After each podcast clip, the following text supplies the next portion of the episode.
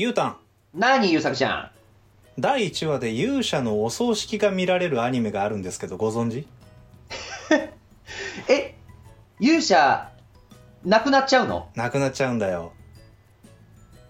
え、異世界転生とかそういうこと？そういうことではないね。勇者の死から物語が始まる、そんなアニメ、早々のフリーレン。1話ずつ舐めていくかどうかわかんないけど、丁寧に舐めていく回の今日は2回目です。どうぞ皆様よろしく。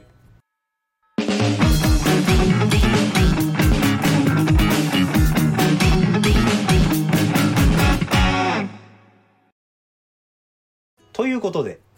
はい。早々のフリーレンシリーズ、今回第2回目でございますね。うん。もう第1回目ではね、概要とか、こういう特徴のある作品なんだよねっていうのをゆうたんと喋ってたら、大いに盛り上がりまして、それだけでもう25分ぐらい喋っちゃったんですけど、ゆうたんどうでしたか？そうだね。もう、だから、ゆうさくちゃんと1話だけさ、一緒に見たのがあるから、あったね。ああいう感じなんだっていうのはすぐつかめたし、うんうん。その上でね、やっぱ、アニメだからできる表現、うんうん。だっ、て、フリーレンが僕ら人間の一生をこのように感じているっていう、一緒じゃないかもしれないけど、追体験、疑似体験できるっていうのはなかなか面白い趣向だなって思うので、うん。これはもう話題になるだけある良作の匂いがしますよ。そうなんですよ。で、その期待を決して裏裏切らない第1話。もうアニメの1話ってめちゃくちゃ大事じゃん。そうだね。しかもアニメの1話はものすごく力入ってるのやっぱ多いよね。そうなんですよ。この作品の、まあ最初のご挨拶になるわけだし、名詞であるし、もうちょっとなんか大行に構えて言うならば、本作はこういう作品であるっていう宣言でもあるわけだよね。そうだね。ということで、まず第1話、冒険の終わりという話の、まず大まかなストーリーを簡単にザクザクっとお伝えした後に、ざーっと物語の進行を追っかけながら、ここ見どころなんだっていうのを折々喋っていくという構成でやっていこうと思います。はい。そのわけで、この第1話、冒険の終わりの大まかなストーリーね。魔王を討伐した勇者ヒンメルとその一行が、王都に帰る。そして旅が終わり、これからの生活を考える。本作の主人公である魔法使いフリーレンは趣味の魔法収集の旅に出ますよというのが A パートの終わりでございますね。だからこう、魔をやっつけた帰ってきた勇者パーティーの凱旋だっていう全然それも賑やかじゃないんですよ。なんかこうのんびりした馬車にギーコギーコ揺られて4人がオートにのんびり帰ってくると、うん。でその終わって、まあ、みんなでお祝いも終わってフリーレン君はどうするってなった時に私は趣味の魔法収集を続けるよ。また50年後にねって言ってスーッとどっか行っちゃうわけ。で、ねえ ちょ待って待って待って、はいはい。はい待ってもうさらっと言ってるけどさまた50年後にねってさ。そうそうそう。まあこれこの後 また会えない方たちいらっしゃるじゃんもう。さあその大丈夫大丈夫流してください流してください今流せ。はい。であの B パートが50年後なんですよ。おー取りますね。会えました。パーティーの皆さん。あよかったよかった。50年後にさっき言ったね勇者のお葬式っていうのがあるわけそれこで会っちゃうのか。うん、いや、お葬式であったんじゃなくて、ちゃんと存命のうちに会えるんだけど、あ本当に。会って、そう、演出的には何年後とか出ないんだけどさ、それ、それほど時間が経たないうちに勇者は亡くなってしまい、そのお葬式で、その亡くなった勇者のことを何一つ知らないっていうことに愕然とするフリーレンっていうのが書かれるわけ。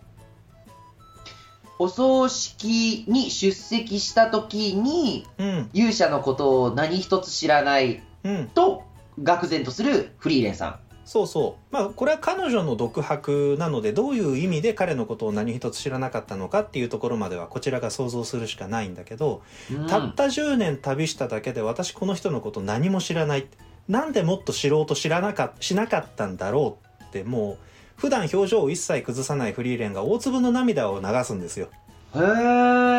あそうか。お葬式だとその、えー勇者さん。うん。勇者のえしお知り合いが来るからそこで会話をされること、うん。話されることっていうことは彼のことを忍んで話すことがメインになるじゃないですか。お話のメインとしては、うん。そうこの参列者同士のね、そういうのを聞いてしまうと私確かにこの人と10年しかいなかったけど何一つ知らないっていうのは結構来るもんありますね。同じような感じだとして。うーんまあフリーレンが他の参列者たちの会話を聞いたかどうかは描写はなかったのでわからないんですけど、まあ、とにかくそんなわけでその10年間旅して死んでしまった勇者ヒンメルのことを何も知らなかったことに衝撃を衝撃を受けたというかそれにショックを受けたフリーレンは人の心を知るために旅を続けるよとそういう決意をして B パートが終わるということなんですね。第1話。第1話。まあ、この A パート、B パートの構成になってます。で、ここからストーリーを細かく見ていきながら、ここ良かったよとか、正直ここいまいちですみたいなところをね、あの、今いまいちですってとこほとんどないんだよ。ないんだけど、まあやっていくんですけど。でもすごいね、うん A パートでうん。勇者が、勇者一行がはい。オートに帰ってきて、うんで、オートから、オートで、えーみんなこれからどうしようっていう話をして、私魔導書を探しに行くわ。で、うん B パートでご50年経ってお葬式があって、うんよし、また私旅に出ようっていう、それだけなんだよね。まあ言えばね、言っちゃえ言ってばそういうこと。しまえばそれ、ものすごいやっぱり静かだね。そうなんですよ。淡々と進んでいくね、これね、日常が。そうなんです。でまあ最後の最後に2話につなげる振りみたいなのもちゃんとあるんですけど、うんうんうん。もうとにかく静かにでもズバズバ進んでいくっていうのが早々のフリーレンだよねこれ気を抜いて見れないですよ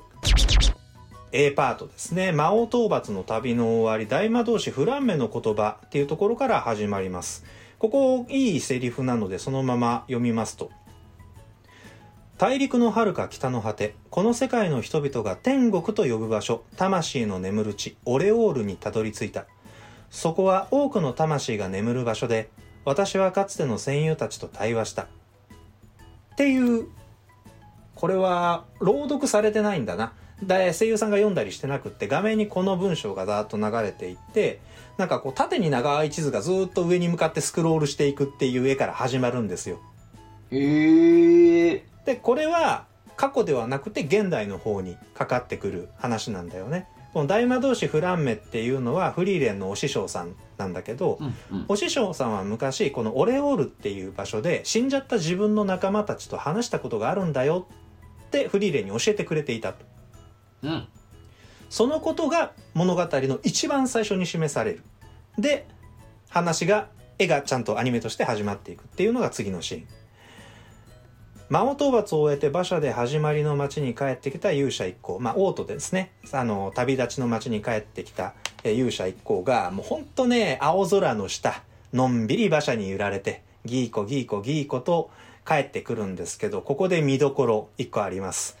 お。フリーレンは馬車の後ろに寝っ転がって顔に魔導書をかぶせて、まあ、寝てるんだか読んでるんだかみたいな感じになってるんですけどそこに勇者ヒンメルがフリーレンって話しかけるんですね。うん。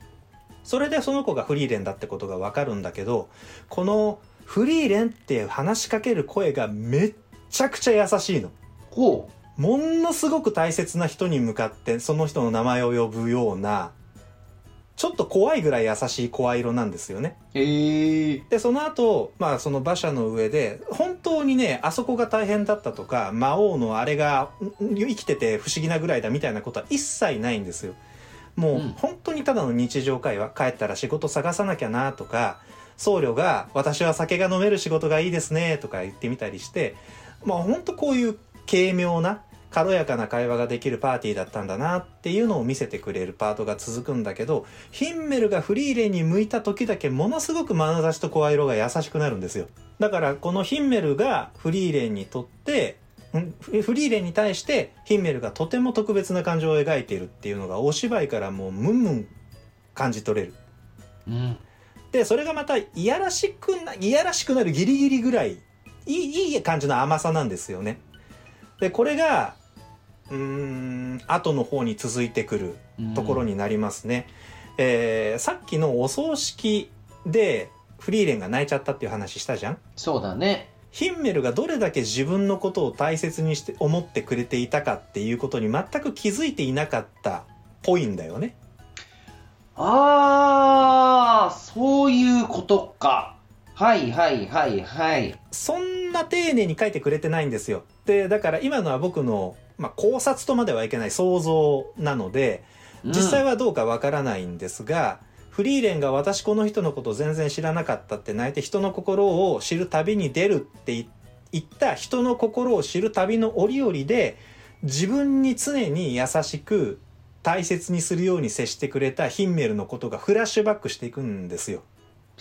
いやー、もう、なんだろうね、それは。うーん。今はもういないかつて自分を何よりも愛してくれたあの人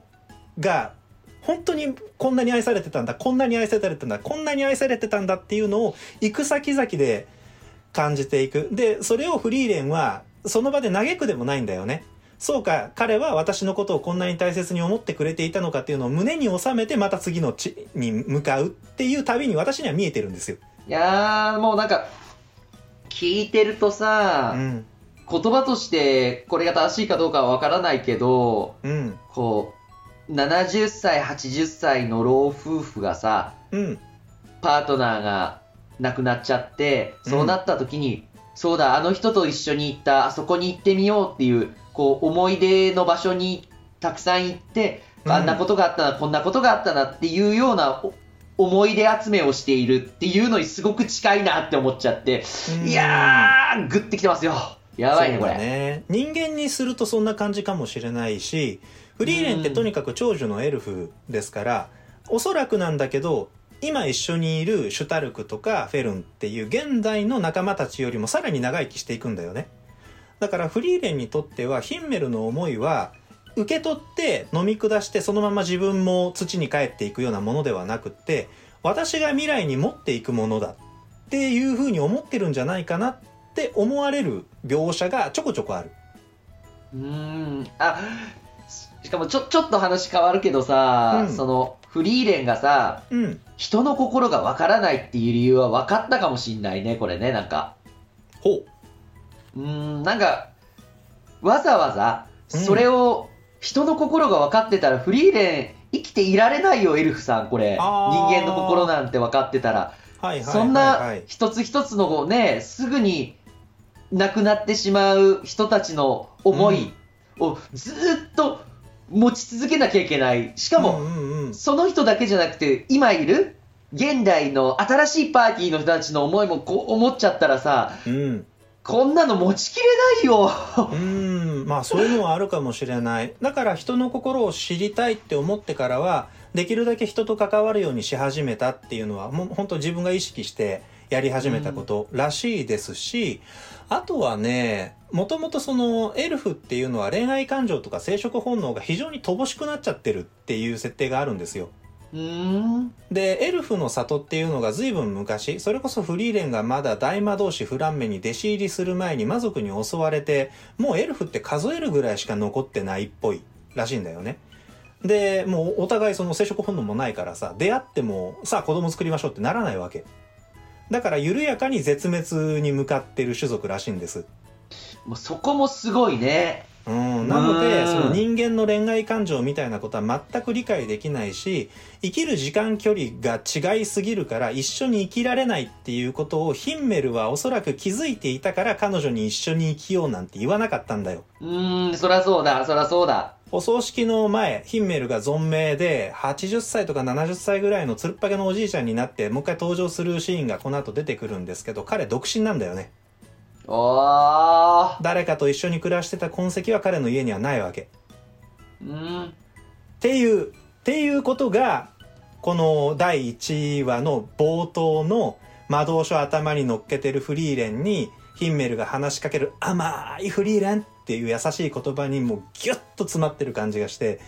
私はこう1回見た後2週目 3, 3週目ぐらいまで見てるんですけど3週目でその冒頭の一言の甘さに気づいてもう身震いをしたんですよね。いやーもう、今ので面白いね。その、初見ではわからない。初手ではわからないけれども、うん。2回目、3回目って見ると、あれはこうだったのかっていうのが明確に、そうだね。こちらが、えー感じることができるっていうの、うん面白いなぁそう。だからもう何週も見てもらいたい。本当スピード感はあるから何回でも見れるので、ぜひまだ1回しか見てない方もいろんなことを思いながら2週目見ていただきたいです。ではでは、あの、シーンを進めてまいります。ここから結構ね、絵的な見どころがいっぱい出てくるんです。街に帰っていった勇者一行は、賑やかなパレードで出迎えられるんですけど、このパレードの絵がね、これ私アニメの作り方とか全然知らないから、そんなの当たり前だよって言われたらそれまでなんだけど、動いている人々は、えっ、と、あれなんて言うんだっけな、輪郭線が黒いペンで描かれてるんです。その人の絵を描くときにさ、実際人間には輪郭の線なんかないけど、絵で描く分にはできるじゃん。そうだね。それがないと分かりづらいよね。そうそうそう。だから動いてるキャラクターたちは全員輪郭線があるんだけど、パレードの場に降り落ちてきてる紙吹雪とか、あと飛んでくる白い鳩なんかは輪郭線あるんだけど、すごく淡い灰色みたいなので描かれてるんですよ。だからメインで動いているキャラクターたちの邪魔をしないようにエフェクトのオブジェクトは輪郭線なしで描かれてる。輪郭線あったとしても非常に薄く描かれてる。これ、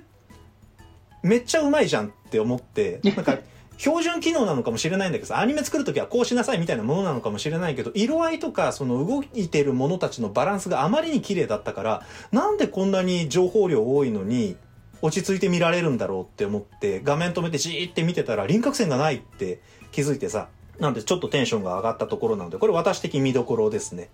なるほどね。輪郭線がないというところが、うわ、すげえってテンションが上がる。輪郭線がないとテンションが上がるということが、ゆうさくちゃん分かった。そそその一般化はどうかな？合ってんのかな？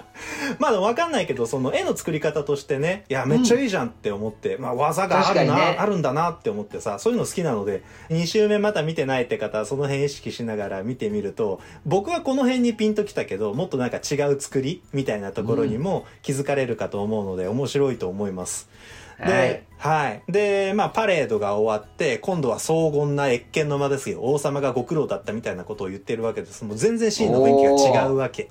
で、それがあっという間に終わって、今度は夜お祭りですよね。街で、ねまあピーヒャラピーヒャラ笛が鳴っていて、子供たちとか大人も踊り回ってて、走り回ってて、そんな中、人だかりの中をかいくぐってきて、自分たちの席でお料理食べる勇者一行。で、うんその後にさらに、そのお祭りの人だかりからちょっと外れた壁のちょっと出っ張ってるところで、あんなことがあったね、こんなことがあったねってまた思い出話をすると。えーいうシーンがあるんだけど、このシーンがバンバンバンバン展開していくお祭りのシーンが始まった時に空に花火が打ち上がるのね。うん。で、その花火が、なんかね、魔王城の上にドクロが映ってるような絵なんだわ。え、魔王城の上にドクロが映っているような絵。そう。で、それがね、そのさらにドクロの上に、チャプター6、ザ・ラストバトルって書いてあるの。で、そのチャプター6。チャプター6、ザ・ラストバトル？そう。で、その、ババババって出てる花火が、その後出てくるでっかい花火でバーンって打ち消えるわけ。はあ。だから、何してるかっていうと、花火が空に描く絵で勇者たちの旅を再現してるわけ。うん？あーうん。そう、まあ、なんとなく言わんとしてることは分かったけど、うん。これあの、音であの、聞いてらっしゃる方にはね、動画の方にはちゃんと絵出しとくんですけど、あ、ゆうたにも見てもらおう。えー今共有できないので、そう、ズームの再起動が必要って言われちゃった。それは危険なので。やめとけやめとけ。はい、やめておきます。まあ、とにかくその、魔王城の上にドクロがあり、その上にチャプター6ザラストバトルと書いていて、よく見ると画面の左側に勇者もいるっていう、その花火の絵が一瞬映った後、それがでっかい花火で打ち消されて、あ、そう、わかったわかったわかった。え、え、わかったわかったわかった。うんそういうことか、そういうことか。はいはいはい。わかったわかった。見えた見えた。だチャプター6だから5、1から5もあるわけの、この前に。うんうんうんうん。だから何がわかるかっていうと、これ、これまで勇者たちの旅を花火で空に描いてたんだ、このお祭りでは。はいはいはい。で、それが終わって、大きい花火を皮切りに街には音楽が溢れて、勇者様たちの旅を振り返るのはここまでさあみんな踊れや飲めやっていう時間が始まるぞっていう瞬間だけが切り抜かれて絵になるの。はあ。で、その、ね、飲めや歌えの大宴会みたいなのは表示されないわけだ。あまあ、表現さかか書かれます書かれます。あ、ま書かれんでもの？そこも。書かれるんだけど、あくまで勇者たちのいる半径10メートルみたいなところしか描かれないから、賑やかではあるんだけど、どれぐらいの規模のものかっていうところまでは俯瞰されないんですよね。うんうんうんうん。あくまでもポケットサイズ、まあ、この範囲見える範囲っていうところでしかないんだけどでも断片的に見える情報でどんだけ盛大なものなのかっていうのがわかるわけそんなすごいことするんだからさ勇者たちがいるところから見えてる範囲の外の外にだってみんな盛り上がってるわけに決まってるじゃないですかそうだね。っていうことをアンに見せてくる。これは漫画の方にあるのかどうか私知らないので何とも言えないんですけど、でもまあアニメでやるからこそ花火に色がついてバーンと打ち消えて、その後祭りの音が入ってくるっていうこの派手な演出になってくんだっていうのが映えるなって思ったので、ちょっとあの音ではね説明が難しいところでしたが、えーそういうところでございますと。でですね、まあそんなことがありまして、勇者たちは、はい。街の外れで思い出話をするんだけどその時空に流星群がうまい具合に流れるとほで長い旅だったねという勇者にたった10年じゃない一瞬だよみたいなことをフリーレンが言うわけ。で10年も旅してたんだよってヒメルはびっくりするんだけどここはおそらく作劇の都合だよね。フリーレンにとって10年ってほんの一瞬っていう時間感覚なんだっていうのを視聴者に教えてあげないといけない。だって10年一緒にいたらひ、えーフリーレンがそういう感覚の生き物なんだっていうことをみんな知ってるはずだしそもそもそういうことを知らないと、ヒンメルはそんだけ愛おしいフリーレンなんだから一緒にいようっていうに決まってるんですよう。だからここは私はもう作劇の都合っていうちょっとあのー車に構えたというかドライな解釈をしてるんですけどそういうやり取りがありで、うん。この流星群は50年に1回来るんだっけかって言ったらフリーレンがじゃあ50年後にもまた会おうようん。と言うと。いやー、残酷だな。もうその言葉がすごいね。うん残酷だわ。そうなのよ。まあでそんな感じで私は魔法収集の旅に行くねバイバイって言ってあっさりフリーレンは街を離れていって残された3人はそれぞれの人生を歩み始める。まあまあうん全員がね、それぞれの人生を歩み始めるっていうのが A パートの最後でございました。はい。そして B パートですね、勇者ヒンメルの死が描かれます。うんえー帰ってきたフリーレンなんかね暗黒竜の角をヒンメルに預けてたことを思い出してちょっと必要になったんで返してもらいに行く。ついでにそろそろ流星群だななんて言いながら街に帰ってくるわけ。そしたらまあ頭ツルッツルになって70代の多分後半ぐらいだと思うんですけどえっ、と10年旅したで旅に出た時に10代後半だったとしたら旅の終わりは20代後半でしょ？そっから50そうだね。年経ってるわけだから70代後半と。うん。で、それぐらいの老いぼれた勇者ヒンメルと再会するんだけど、まあ勇者はもうあの、体ちっこくなってるしね、あの、つるっぱげなんだけど、目はもう昔のまま、キリッとしてていい感じ。な青い綺麗な目をしてるわけですよ。で、おじいちゃんになったハイターと、見た目全然変わってないように見える戦士アイゼンと合流して、流星群を見る往復たった2週間ぐらいの旅に出かけるわけ。おー、本当に一瞬だね。これが彼らの最後の旅です。はい。で、まあ途中でね、魔物と戦ったりするんだけど、この描写もね、なんか味わい深いなって思うの。フリーレンは相変わらずめちゃくちゃ強いんですよ。すごい魔法ズバズバ打つんだけど、斧を持って魔王に立ち向かってたアイゼンが手に持ってるのは木の棒なんですよね。あもう斧触れないの。ー、そういうことよね。見た目変わってないし動きも俊敏なんだけど、やっぱ衰えてるわけ。うん。で、えー僧侶のハイターと勇者ヒンメルはというと、フリーレンの後ろで見てます。はいはいはいはい。もうね、動けないよね、そんなね。戦闘なんてできないよ。まあ僧侶はねいろいろ仕事あるかもしれないけど勇者はもう本当にやることないんだろうねやることもないしうんできることもないって感じなんだと思うだからそんな感じの旅をしながら綺麗な流星群が見れて本当に綺麗だって、えーヒンメルがつぶやいた次のシーンで国葬が始まってますね勇者ヒンメルをの国葬でございますでここで勇者ヒンメルのお葬式。参列者からひそひそ声が聞こえてくるわけよ。悲しい顔もしない白状者だねってフリーレンが言われるわけ。おー。そしたら隣でハイター僧侶のハイターがねもうなんか司祭で偉いさんになってるんだけど私たちもしてませんよって言って戦士のアイゼンと一緒におどけた顔して白状者とか言ってなんか石とか投げられるんだけどいい仲間だなっていうのがここでここでもなんか見えるわけよそうだね。そのフリーレンのことを知ってる人は、うんそういう反応というか、助けてあげたって感じだよね、感覚的にはうね。んまあ実際にねその悲しい顔もしてなかったんだけどねおそらくフリーレン顔立ちの関係から本当に冷たい顔みたいにも見られやすいのかもしれないよねかもしんないね。でその後冒頭でもお話ししました勇者の棺を土葬するシーンになります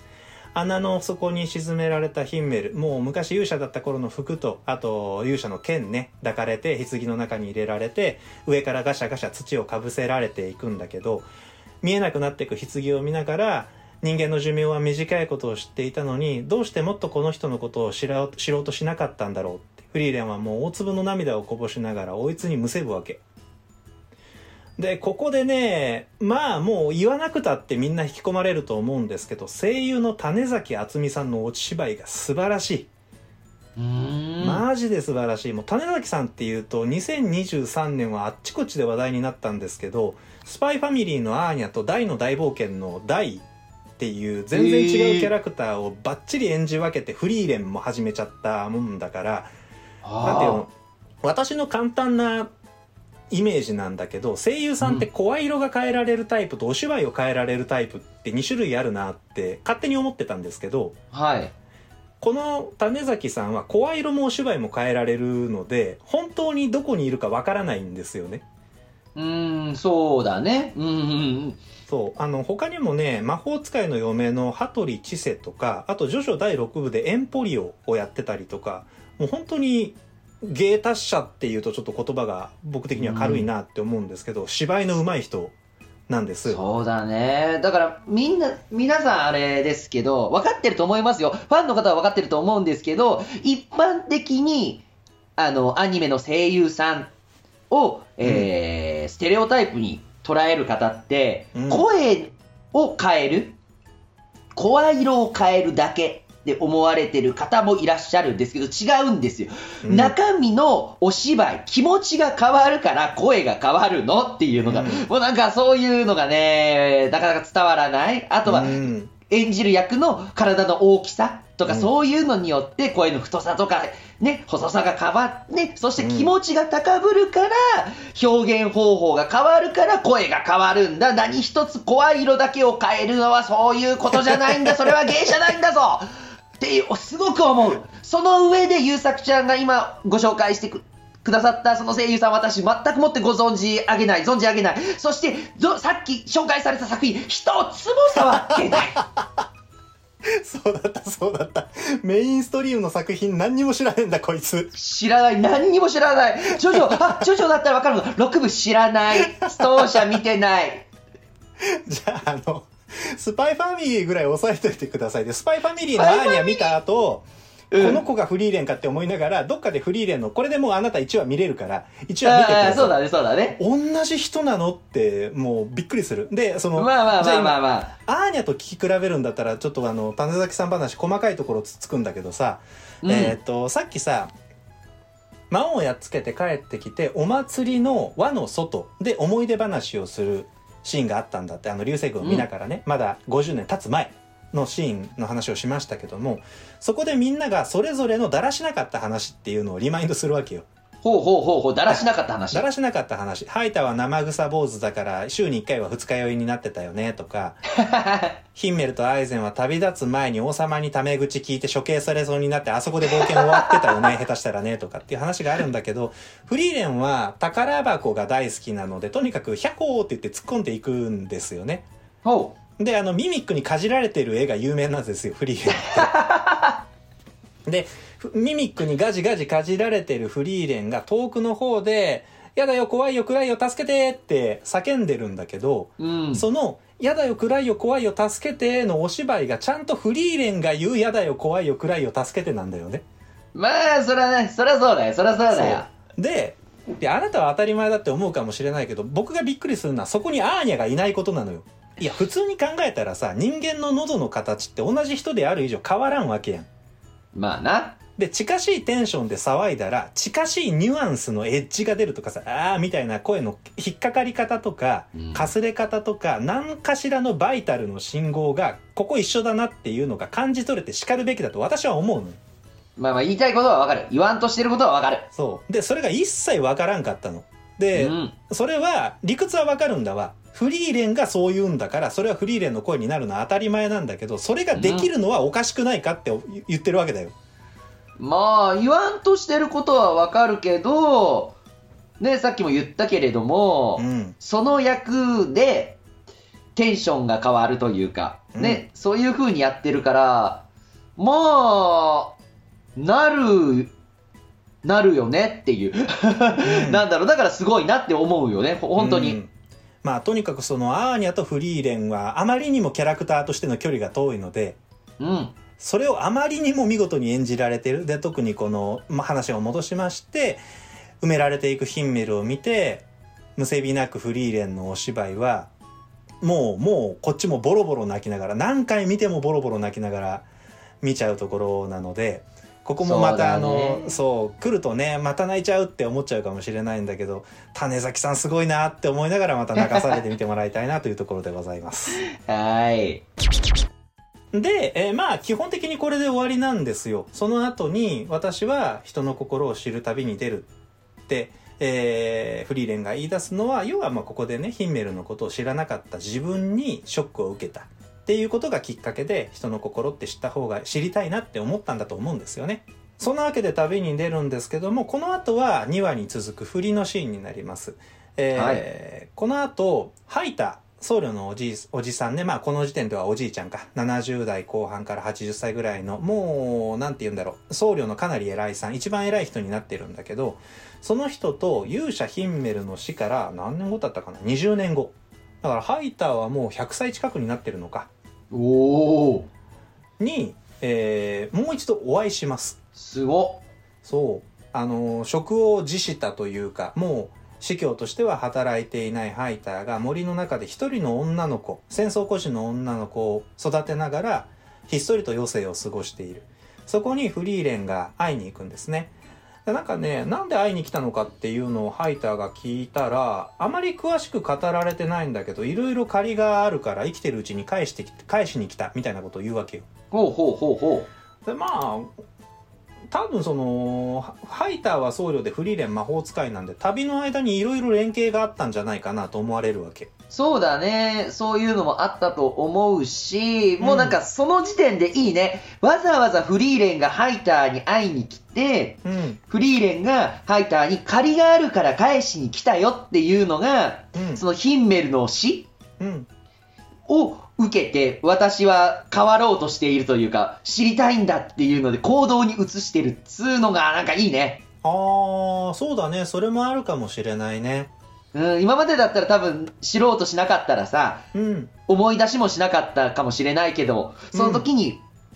私は人間の心を知りたいんだって思ったから20年経ってるけれども、うん。そうだっていうので会いに来てくれてるって、もうそれだけでフリーレンが1話の中でも全然変わってくる、B パートの中だか、うんうんうんほんとちょっとの間で変わったんだっていうのが見れていいですね。そうなんだよねちなみにこの第1話が始まってから時間的には70年経ってるんですけどもねうーん。で、えーそこで出会ったハイターと戦争孤児のフェルン。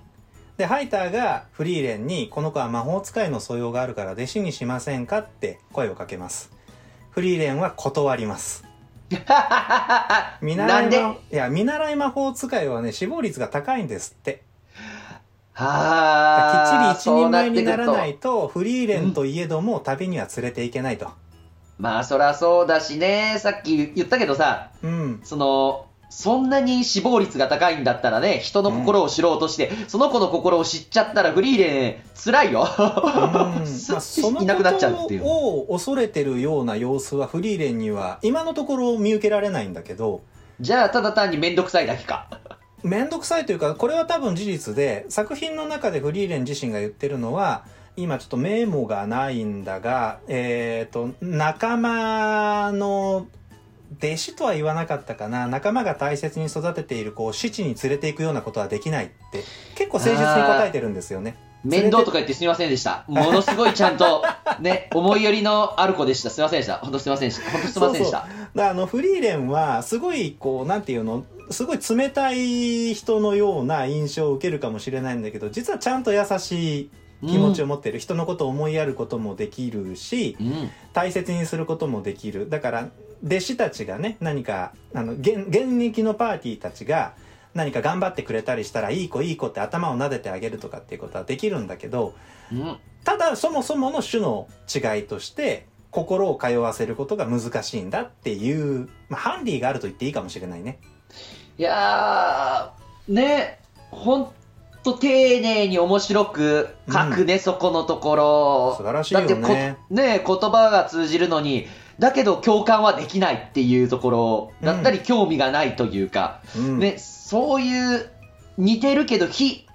のもの、似てうん非なるものっていうのを書かれてるなぁ、丁寧に。そうなんだよね。でこれ現実世界にも割とある概念でううん。ーんとね何だったっけな共感能力とあと人のことをコントロールする能力だったかな。人に影響を与える能力だったかな。っていうのって実は別々のパラメーターらしいんだ。だからこうへ辛い気持ちになっている人のことを見たりその人の状況を聞いたりして自分も辛い気持ちになるこれが共感じゃないですかそうだね。でこれは全く私わからないんだけどそこで辛い気持ちになっている人にこのようにすればその人の辛さが和らぐっていうことを知っているから私はそうするっていうのって共感能力はないんだけれどその人を癒すということはできているうん。わかる？そうだね。わ、わかるわかるわかる。で割とねこれ人間社会だとこうビジネスとかで成功する人に多いらしいんだよね そうだね。うん言ってることがわ、言ってることはわかる。そうそうそう。まあ、あのーずいぶん安っぽい例えにしてしまったけれど、おそらくフリーレンそのタイプ。本心の方では人間の心根に共感はできないんだけど、人間の心をちょっとずつ知ることに努めていって、その知見が重なっているから、どういう時にどうしてあげたら彼らが喜んでくれるかとか、彼らが何かをしてくれた時は、どのような思いがその裏にあるのかっていうことを、どんどん理解していっているプロセスの中にあるっていう気がするんですよ。そうだね。その、理解をしていってるっていうのもあるし、そうだな、難しいな。マニュアルっていう言葉がもう安っぽくて使いたくないけど、うんでもそういう感じで、こうすればこの子たちは喜んでくれるんだ。こういうことをしてあげたいから、こうすればこういう反応が返ってくるっていう、うんなんかパソコンみたい、マニュアルみたいって思ってしまうんだけど、うん気持ちが共感できないとかうんわからないっていうところだとそうするしかないよねっていうなんかちょっとした寂しさもあるね。うん、でも仮にそれがパソコンのマニュアルのようなものであったとしてもそのプログラムを起動させようという意図はそこにあるわけじゃんそう、そうなんだよね。そうだからそこにそういう意図があるということをしてハイターはフリーレンのことをやっぱりあなたは優しい子ですってもうベッドの中でヨボヨボの声で言うわけだよねいやー、通じ合ってるね。そうなのよねいい仲間だよねうん。で、えーフェルンを弟子にしないかとフリーレンに頼んで断られたハイターさん。であればうん。こちらのお願いがありますということで別のお願いをいたします。ほう。死者の蘇生や不死の秘術が書かれているとされる魔導書を解読してほしいんだ。ハイターがフリーレンに依頼するとほうほうほどれぐらいかかるって。うーんまあ腰を据えてやれば56年かな。わかりました。じゃあ片手間にあの子の修行をちょっとだけ手伝ってあげてくれませんか？あそこにある大岩1枚打ち抜いたら一人前だとハイター様に言われたんですって。フェルンが崖の上で大岩を狙って魔法を打っている。魔法は好いきほどほどです。第1話終わり。う。いやもう、なんだろうな、その、そこはうん、どうなんだろうね、フリーレンさんは、ハイターさんの意図は汲み取ったのかな？どっちなんだろうね？気になるね。どうでしょうハイターさんの、ねハイターさんの最後の罠でしょ？これ、要は。まあまあまあ、言い方あれだけど。っていうところはまた次回ね2話の見どころをお話しするときに明らかにしていこうかなって思います。はい。ということで今回は、そうそのフリーレン第1話、冒険の終わり。割とじっくりストーリーを舐めながら、ここが面白かったよっていう見どころについて深く掘っていくっていうことをやってまいりました。えー、面白かったよなって思った方ね。で、もう見た方とか、まだ見てない方とか、フリーレンの少なくとも第1話は、アニメ好きな人だったら誰が見ても損しないと思いますので、うんえーぜひ見てみてもらいたいと思います。ということで、えフリーレンの第1話押させていただきました。それではエンディングでございます。はい。いやー、面白かったね。なんだろうな。うん。どの、どこが良かった？今回。どこが良かったっていうのが、やっぱりさっきも言ったけど、うん。フリーレンがこの30分かな、うん。その第1話の中で、うん。少しだけなんだけど変わったっていうのが、見てる人には、ちゃんと見てる人には伝わるように描かれている。し、うんうんうんそのフリーレンのことを知っている人の反応っていうのがリアルなのよ。他のステレオタイプというかさ、うん勝手に、勝手な思い込みの人たちとは違ったじゃん、戦士の方とさ、そうだね僧侶の方が、こういこのその人を知ってるから、フリーレンのことを知ってるから、うん。いや、私たちも涙流してないですよっていう、そういう、こう、助け舟というか、私、う一緒になんか、あの、怒られようじゃないけど、っていうのがすごい仲間だなって思うし、うん。うん、さっき言った、その、勇者が亡くなった時に、なんでこの人のことを知ろうと思わなかったんだろうって思ったフリーレンが、その、僧侶のハイターさんのとこに、う行くっていうのがもう、うん小さな一歩なんだけどさ、もうね、こっちからすれば、うん人間からすれば、もう、もう、もっと早く行ってあげないって思うんだけど、その一歩っていうのが、ハイターさんは分かったと思うんだよね。あ、フリーレン変わったって。なるほどな前と変わっちゃ、変わっちゃったっていうのは変だけど、変わったんですね、あなた。その上で、やっぱりあなたは変わらずに優しい人だっていうところもあって、それはもう、いい作品だなーって思っちゃったね。仕掛けいっぱいで素晴らしいよね。うーん。でまたそのユータの話を聞きながらこうあーって思ったのがさそのヒメルはやっぱりパーティーの中心人物だったわけよ。うん。でまあ現代の作品なのでねその令和5年の現代から見ていい人なんだよね、そのほ周りの人たちをちゃんと尊重する。ぐいぐい自分が引っ張るわけでもないしひねてるわけでもない。すごいいい人なんだけれど彼がいなくなってもパーティーは変わらなかったわけ。ハイターもアイゼンもフリーレンもバラバラになるんじゃなくて私たちは仲間っていう結束の中にちゃんといてくれたわけですよ。だからそれがまたね嬉しいなって思うの。ででも彼らのことがとても大切なんだっていうことに気づいたとか他の人たちの心を知ろうとしたきっかけはやっぱり勇者ヒンメルのもうクソデカ感情だよねフリーレンに対するものすごく大きな愛情っていうのがそれを受け取れなかったのって思ったのかどうか分かりませんけどもうん。彼がどんな人だったのか私のことをこんなに大切に思ってくれた人がどんな人だったのか私は何も知らなかったと思ったのかどうかは分かりませんが少なくともその勇者ヒンメルが千年生きた大魔法使いフリーレンの心を動かして彼女は人間の知る心を知る旅に出始める。一人の人間の思いが一人の大魔法使いの生き方を変えたっていう話にも見えたりしてまあなんかね骨太だし甘いし静かだしザクザク進むし本当まばたきもしできないような静かなんだけど激しい作品であったというのがなんか今回のまとめじゃないなあのそういう物語が始まったよっていう第1話だったねっていう感じですかね。はい。ということで、早々のフリーレン第1話、長々とお話ししてまいりました。俺はあのシーンがお気に入りだったとかっていうことがあったら、ぜひコメント欄なんかで書き込んでみてください。考察も、えー大歓迎でございます。そして、面白かったぞとか、2話のお話も楽しみにしてくれる、してるよと思ってくださった方、ぜひチャンネル登録、高評価、ポッドキャストや X のフォローをよろしくお願いいたします。そはい。れでは、今回はこれで終了です。ありがとうございました。ありがとうございました。